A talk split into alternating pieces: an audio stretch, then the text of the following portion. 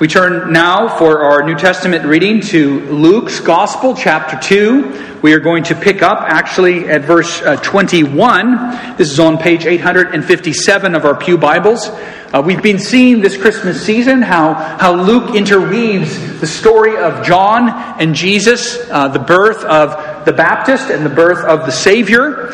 And uh, here uh, we get an account of Jesus' uh, presentation in the temple that is lacking in John. There's no parallel there. So, this is another way that, that, that Luke is telling us that, that Jesus excels, is greater than John the Baptist. And here we end in the temple, where we began with Zechariah. And while the uh, prepared and purified priest of the Lord is blind to faith in the promise of the Messiah, uh, two humble Israelites have faith. They are expectantly awaiting uh, the promise. And Simeon, who we'll focus on today, but also Anna, uh, are great models for us this New Year's Day. They give us hope and confidence that we have peace in the Lord, our Savior, uh, in their patient faith that endured for many years. And so we will look to them. Uh, three broad outlines here. I want us to see how Jesus is presented as the fulfillment of the law. He fulfills the law of the Lord, and he is Israel's glory for that reason. Second, Simeon's song, which we will sing, rejoices at beholding the Lord's salvation and being at peace with that vision. And finally, uh, Simeon foretells the Christ will be a stumbling stone, a rock of offense. In other words, Simeon calls us to faith and trust, for not all will put their confidence in this foundation. This is God's holy word for us today, beginning uh, where we ended last week in verse 21. At the end of eight days, when he was circumcised, he was called Jesus, the name given by the angel before he was conceived in the womb. And when the time came for their purification according to the law of Moses, they brought him up to Jerusalem to present him to the Lord. As it is written in the law of the Lord, every male who first opens the womb shall be called holy to the Lord, and to offer a sacrifice according to what is said in the law of the Lord a pair of turtle doves or two young pigeons.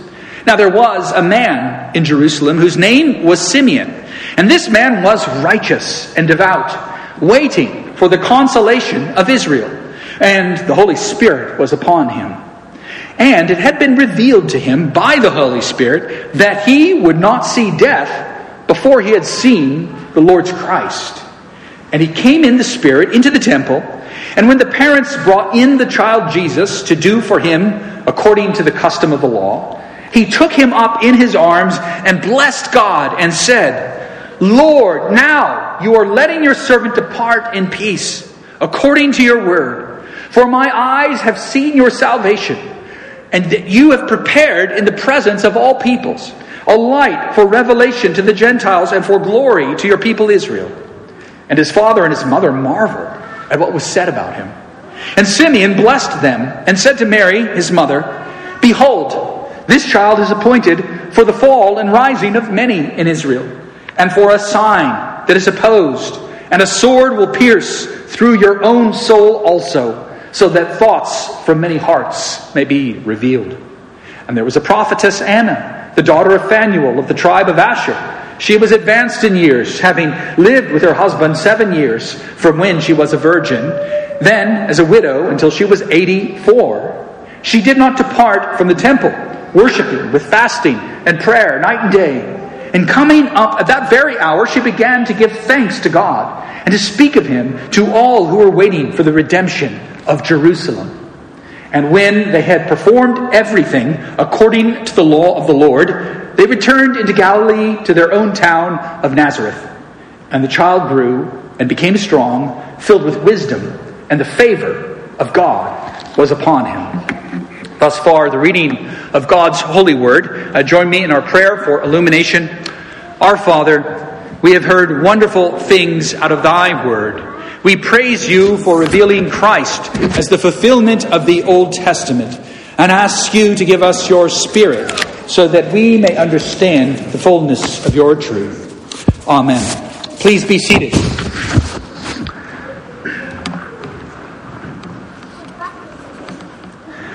Well, New Year's Day is sort of a, a curious holiday. Um, the psalmist tells us in Psalm 90 uh, ask the Lord to teach us to number our years. And New Year's Day is a, a secular numbering of the years. Literally, it's now 2023. We had to make sure that that change was made on the bulletin, right? Luke got it, nailed it. Uh, one down. No, it says 2022? Oh, I didn't. Luke, I did not do that on purpose, I promise you. So it's hard. It's hard to number our years well. But the psalmist in Psalm 90, I just want to come back to that song we sang earlier, is crying out um, from a place of affliction. God, why do you unnumber our sins? Why are we under these curses? Why is life so hard under the sun? God, come back. He's crying out for better days. For all the years of misery that we've had, please add to our ledger some years of blessing. It's like those two mountains, right? The mountain of cursing and the mountain of blessing. And the Old Testament constantly asks God's people, which mountain are you on? Which are you standing under this day, a curse or a blessing? And so, in our secular fashion, we have a big party. Many people go out and, and sing Auld Lang Syne and count down the ball, and we, we wash away all the, all the sins, all the failures of the last year.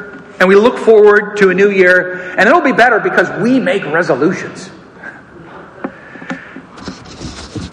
So the question is each and every year, as we number our years, as we, we count what wisdom is, what are we living for? What do we hope to be different in the new year? I know many of you, I know your, your lives. Some of you look to buy and sell a new home. Some look to get a new job. Some uh, have brought children into this world. You hope to raise them. You are expecting children. What are we living for? The years sweep away like a flood. They're a dream. Every day, grass grows and it withers, it grows and it withers, but the Lord endures. A day is as a thousand years to him, a thousand years is as a day. And so the question that presents us in this text, right, as Simeon is, is presented to us as someone waiting for the consolation, waiting for the comfort of the Lord in his life under the sun. Where's their hope in this world? It's not to be found down here below. That's what the psalmist is teaching us. That's what Simeon teaches us. That's what the gospel teaches us. So let's let's look and see now as, as Simeon in this song comes down to us in, in the Latin West of the church as the Nunc Dimittis, sort of an odd title. It's the first two Latin words. Uh, now it's, it's in the second person. Now, O Lord, you may dismiss me. Now, Lord, release me. That's what he's praying. That's what the Nunc Dimittis is. Now I go in peace. And why does Simeon go in peace? Because the gospel. Because he's seen his salvation. And the foundation of that really is, is Luke is presenting. And, and, remember, this is the same Luke who writes the gospel, but he also writes the Acts of the Apostles. He, he, he teaches us, he records for us how this good news of Jesus Christ was not only good news for Israel, but how it becomes a gospel that can be preached in Rome and Ephesus and Galatia, all over the world, for people that aren't in the temple, waiting for the Lord to come. This light to the Gentiles, Luke is explaining here at the beginning what the message is that will go to the whole world when the temple is no more. And look here in verse, the reason I, read our last verse from last week, verse 21 and verse 22, is that both of these two uh, verses in, in the Greek open with the same four Greek words. You know, when, when the Bible repeats a word, it's usually for emphasis, it's important. When the Bible repeats a phrase, it's really important. And the phrase is, and when fulfilled were the days. And when fulfilled were the days. The first phrase in verse 21, and when fulfilled were the eight days for circumcision, he was circumcised. And verse 22, and when fulfilled were the days for purification, he was brought and presented. Twice we read this Greek word for presented. The only presents given at Christmas time in the Bible is the presentation of Jesus in the temple. He's dedicated to the Lord. We might paraphrase this expression in the fullness of time. Luke traveled with Paul, and Paul was fond of this expression, right? Paul says, When the fullness of time had come, God sent forth his son, born of a woman, born under the law, to redeem those who were under the law, so that we might receive adoptions as sons, to redeem, to purchase us out from under the law. So Luke has been building rhetorically this theme of fulfillment throughout. Filling. Days, times, pregnancies, seasons are fulfilled. They come to their end. And the Holy Spirit also, the same root verb, fills God's people. It fills Simeon, Simeon, Zechariah, Mary, Elizabeth. One can imagine that Luke, as he's writing this words, is thinking of Paul's preaching in the fullness of time. In the fullness of time. And here in climactic fashion, Luke makes it as plain as day what is being fulfilled with the birth of Jesus Christ the law of the Lord. The law's requirement of circumcision, the law's requirement of purification, according to the law of Moses, he says. Three times in these opening verses, Luke repeats the phrase, the law of the Lord. The third and last time is in the closing verse of this account of the Nativity, down at the end there in verses 39 and 40. And when they had performed everything according to the law of the Lord, they returned to Nazareth. And the child grew, and the grace of God was upon him. The law was fulfilled. Now grace had come. Seems like a pretty obvious phrase, the law of the Lord. I thought, huh, I wonder where we find that in the rest of the Bible. And strangely enough, it's not used very often. Torah Adonai. It's only used once in the entire Torah. In the law of the Lord, the law of the Lord as a phrase is only used once, and that's in Exodus 13. We'll return to that. But it is used in the Psalter. Psalm 1. Blessed is the man whose delight is in the law of the Lord, and on his law he meditates day and night. That's the Messiah. That's the Lord's Christ. He's the Lord's Christ because he delights in the law of the Lord. Psalm 19, the other psalm celebrating God's law. The law of the Lord is perfect, reviving the soul. The testimony of the Lord is sure, making wise the simple. Psalm 119, the great celebration of God's law. It's an acrostic, the longest psalm in the Bible opens with these words Blessed are those whose way is blameless, who walk in the law of the Lord. Blessed are those who keep its testimonies, who seek him with their whole heart, whole soul, whole mind, whole strength, we might add. Who also do no wrong but walk in his ways. Now, which Israelite was able to do all this stuff? None of them. That's the problem. So, this phrase, the Torah Adonai, is only found once in the Torah, but it's found in the Psalter as Israel sings, prays, longs for its Messiah to come, who could truly lead her. Now, I mentioned, remember, Exodus 13. The one other time this expression is found. Every male who first opens the womb shall be called holy to the Lord. Luke cites Exodus 13 in our passage. That's why they're in the temple. They have to bring their firstborn child to the temple. Why? Do you know why that was a commandment for the Israelites? Here in chapter 13, Moses is instituting the Passover, that annual celebration of the great Exodus event, the final plague. For out, by a strong hand the Lord brought you out from this place. And he writes in Exodus 13, You shall tell your son on that day, it is because of what the Lord did for me when I came out of Egypt. And it shall be to you as a sign on your hand, as a memorial between your eyes, that the law of the Lord may be in your mouth. That's not a law in a book, it's not a law on a stone, it's a law written on your heart.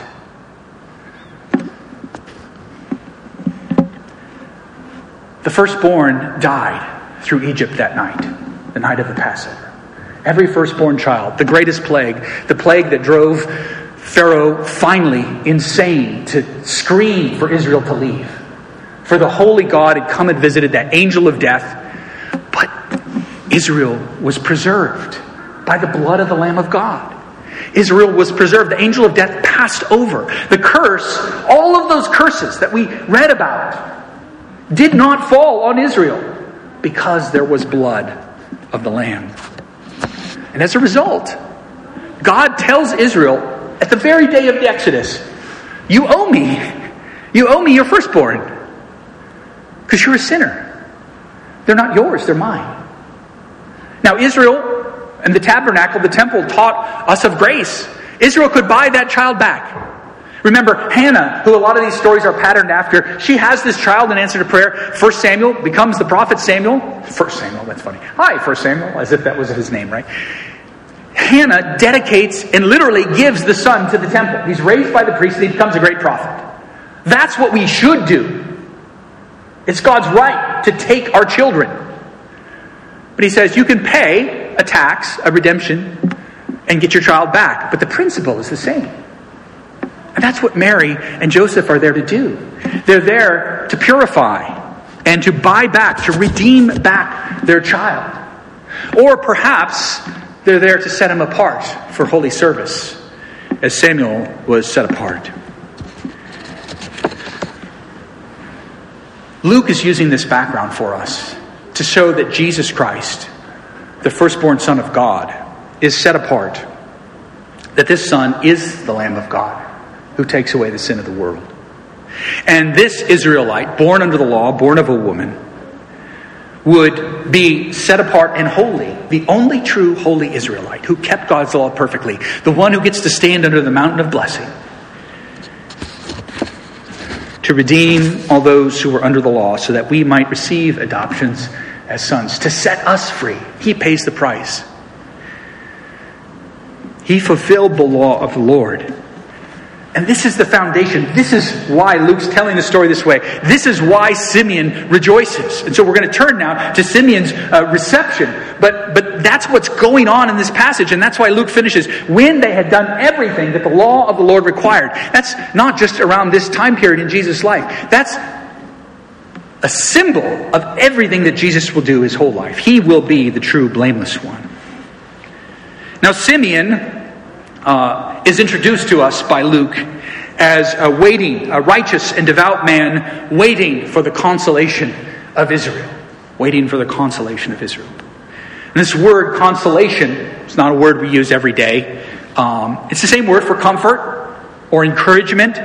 And indeed, we find this word three times in Isaiah. We've, we've been reading a lot of Isaiah Old Testament passages. If you know anything about Advent, Christmas, lessons and carols, Isaiah is, is the great prophetic blueprint for the new Exodus, this work of salvation God does in Christ. And you remember in Isaiah 40, he cries out, Comfort, comfort my people, says your God. Speak tenderly to Jerusalem and comfort her. Her warfare is ended. Her iniquity is pardoned. She has received from the Lord's hand double for all her sins. Isaiah is prophesying the time when God's prophets will be able to proclaim peace for Israel, not warfare, because her sins will have been forgiven. I keep thinking of Luke traveling around with Paul. And Paul loves this word comfort. He uses it 20 times in his letter. It's translated a lot of different ways. It's the word for exhortation, it's the word for encourage, uh, the preacher, what Paul's vision of what a preacher is, he writes in 1 Corinthians 14 the one who prophesies speaks to people for their upbuilding and for their comfort, for their encouragement and consolation. That's my job. That's Luke's job. That's every preacher's job. To speak comfort, like Isaiah said, would be foretold, based on the forgiveness of your sins. And in First, Second Corinthians, Paul starts with a whole paragraph Blessed be the God and Father of our Lord Jesus Christ, the Father of mercies and the God of all comfort who comforts us in our affliction. Of course, in our Reformed faith, our catechism opens with this question What is your only comfort in life and in death? Simeon has been waiting for the consolation, for the comfort of Israel. And this, this is what Jesus brings you see what, what Luke's telling us here? A faithful Israelite in the temple. And we have this picture of Simeon as an old person because he sort of refers obliquely to his death. But who knows? Maybe Simeon in the Bible was our Simeon's age. Simeon's not here. It's a shame. We're preaching on his namesake. Um, Maybe he was a 25, 30 year old dude. We don't know that. All we know is that he had been given this promise that he would see with his eyes before he died the comfort of Israel.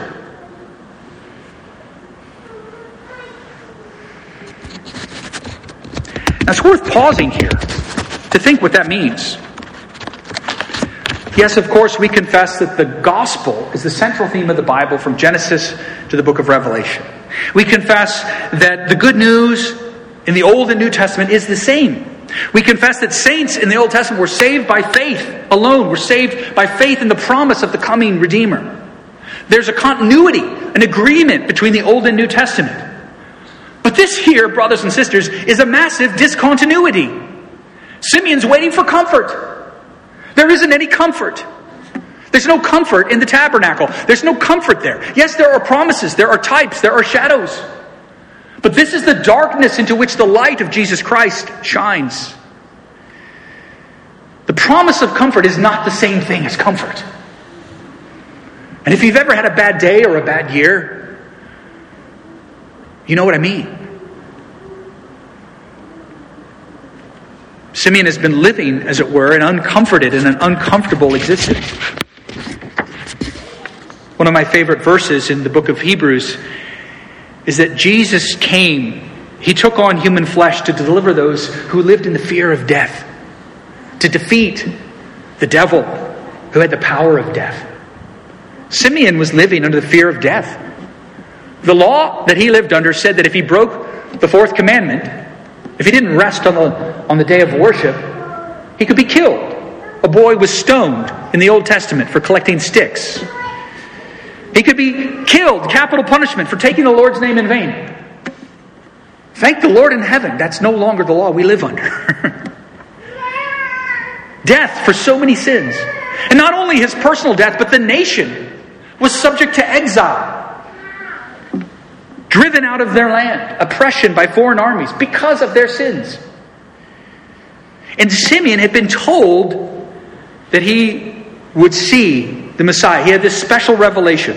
And now the law of the Lord had brought the Messiah of the Lord to him, the Lord's Christ, born of a woman, born at the fullness of time. And maybe that's why he was in the temple, because he knew if the Savior came, he would keep the law. He would be there making this purification sacrifice in the temple, this gift of redemption.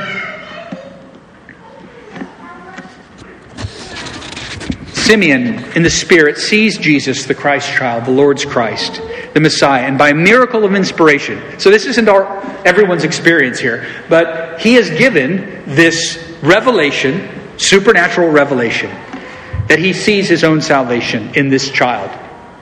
It's, it's a great gift always for churches to have children and infants in their midst.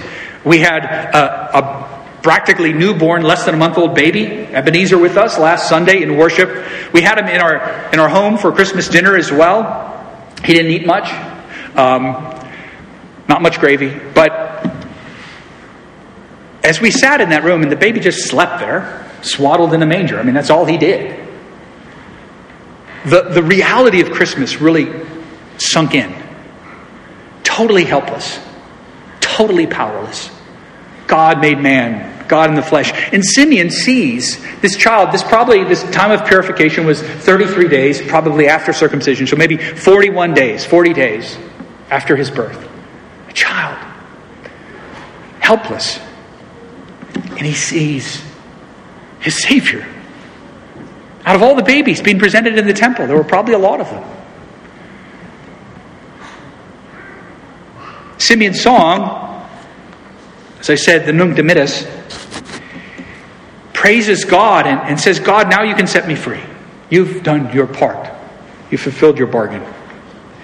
This idea, this word for, for being dismissed, it, it's a very broad word. It's for being set free or released or untied. But it, Simeon says, I am your servant, Lord, and now you're casting me free. It's as though Simeon were a slave. But now he owes God nothing. Because Christ has come as the servant of the Lord.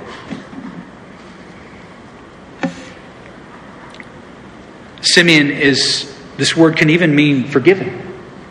Now forgive me, Lord. For he has the comfort which Isaiah foretold would be for God's people when the forgiveness of their sins was proclaimed. And the Israelites in this time, in the time of the New Testament, thought of the law as their glory.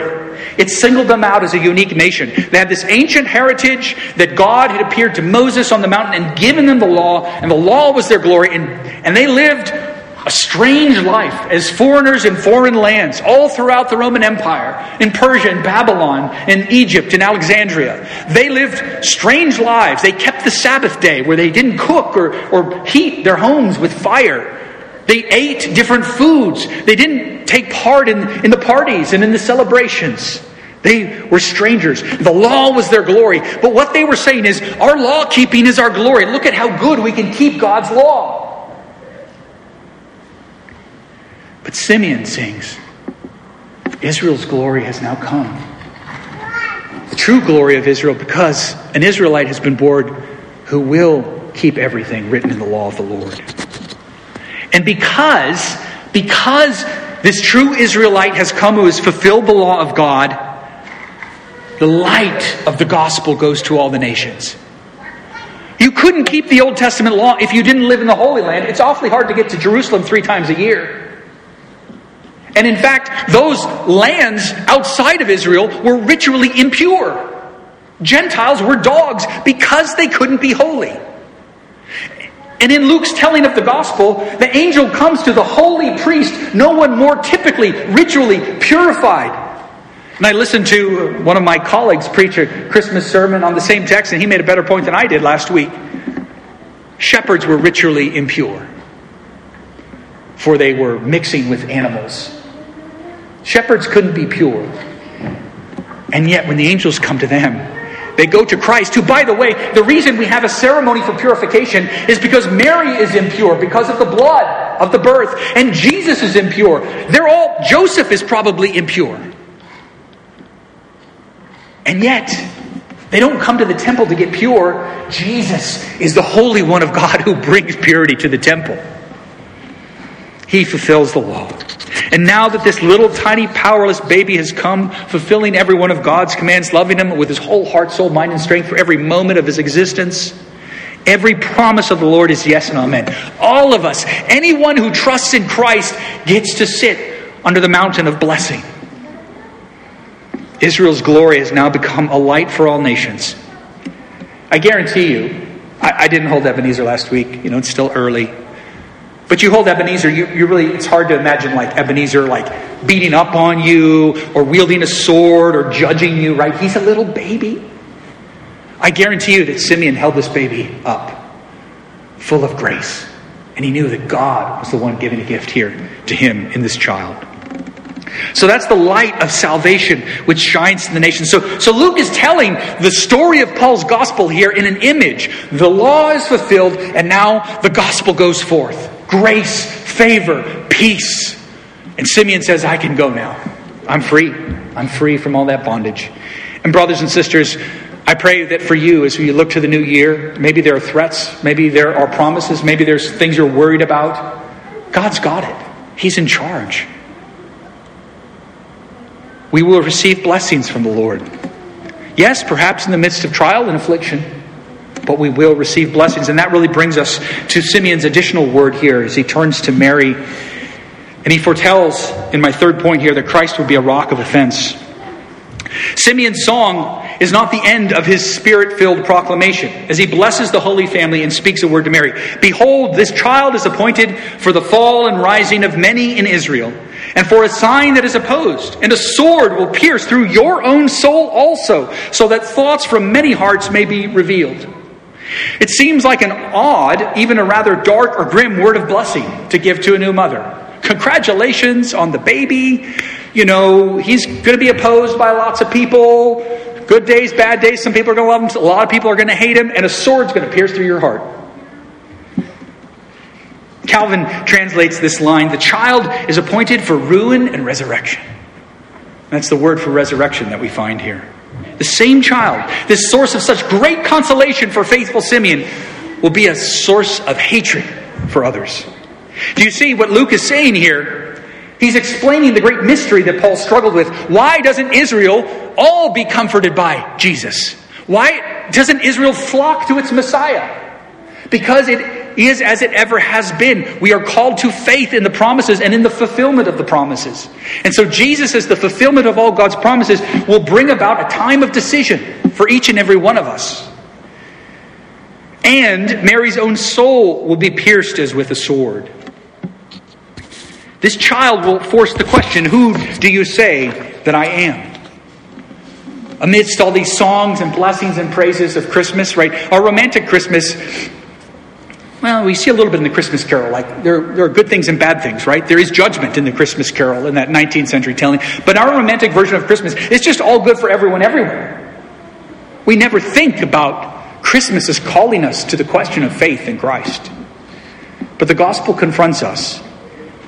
Why does Simeon, the comforted one, the consoled one, have such dark words for Mary? And the key here is to see that the Spirit spoke these words to Mary through Simeon in order to comfort her, in order to console her in the face of what was before her. Think of Mary's experience in these few chapters. A young maiden, about my daughter's age, 15 years old, was met by the angel Gabriel, who greeted her. And what did the angel Gabriel said? Don't be afraid, Mary. You have found favor with God. God loves you, has a wonderful plan for your life. When she went to visit her cousin Elizabeth, she was again greeted with these wondrous words You are blessed among all women. Blessed is the fruit of your womb. The baby in my womb leaped for joy. Blessed is, are you because you believed. Pointing again there to her faith. And then at her son's birth, shepherds come glorifying and praising God. We just saw a choir of heavenly angels. Now, Mary could be excused at this point for thinking that she kind of had it made. She'd won the lottery. My child's going to be the king. It's like every proud mother wants their child to succeed, right? But her son was going to be in a position of power and authority, and he was going to be able to give her whatever she wanted. Mothers of kings did pretty well in the ancient world. She had heard nothing but health, wealth, and prosperity. That's what blessing was in an Old Testament framework. And what would you say that if if I told you today that a, a prophet, an angel had appeared to me, and you were all going to be incredibly blessed in 2023, this is going to be the best year of blessing ever in your life, you'd be pretty happy. But what would you think when you got in a car wreck on your way home from church? That pastor doesn't know what the heck he's talking about. Or you got, you know, a notice for an audit from the IRS. Or you went home and, you know, the upstairs shower this is life in a fallen world for me. You know, the upstairs shower shared by three members of our family, most of the time, gradually gets clogged with hair, and every six months or so, you've got to reach in and pull all the clogs out of the drain. It's life in a fallen world. The shower's not draining like it should.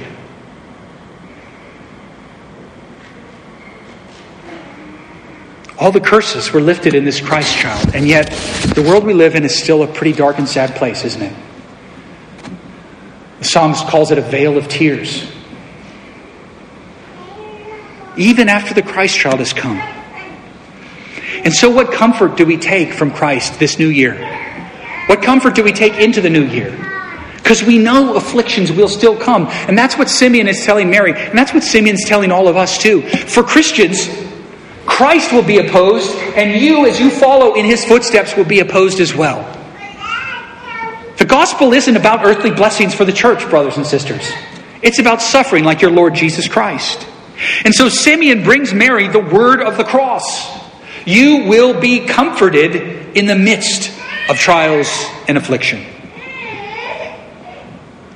It was a word that told her what Jesus would say in Luke 24 that the Messiah has to suffer before he enters his glory. And we too have to suffer before we enter that same glory.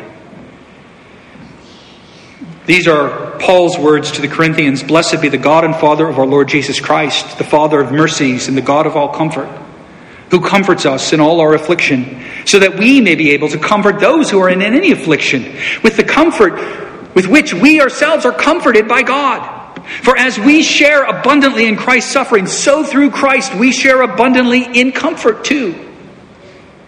That's why Paul, or James rather, will say elsewhere, rejoice in all your sufferings for if we are afflicted, it is for your comfort and salvation. And if we are comforted, it is for your comfort.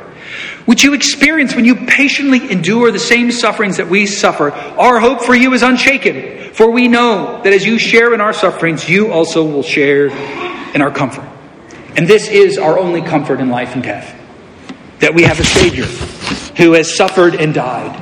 And by redeeming us out from under our sins, we know that there is no more penalty for us to pay, that we have been set free to be at peace with God as we head into this new year, And we know that we share in the glory of our risen Christ, even this day and in days to come. Let's pray. Lord Jesus, give us eyes to see your salvation, our consolation in the Christ child. We know our hearts are darkened. We know we long for specific outcomes in the shadows of this world. We pray, dear Lord, that you would set our hearts on heaven, that you would set our faith on Christ, and our hope and confidence, our peace in Him. We thank you that none of us who trust in Him are under the condemnation of your law. We thank you that all of your promises are yes and amen in our Savior and Lord, Jesus Christ.